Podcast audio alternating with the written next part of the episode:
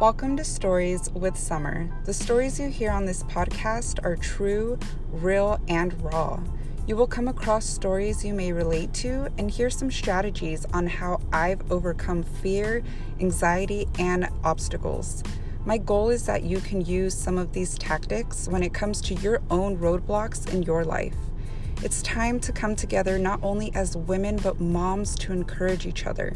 We all have a purpose in life, and I want to help you find yours through telling my own stories. So, here we go.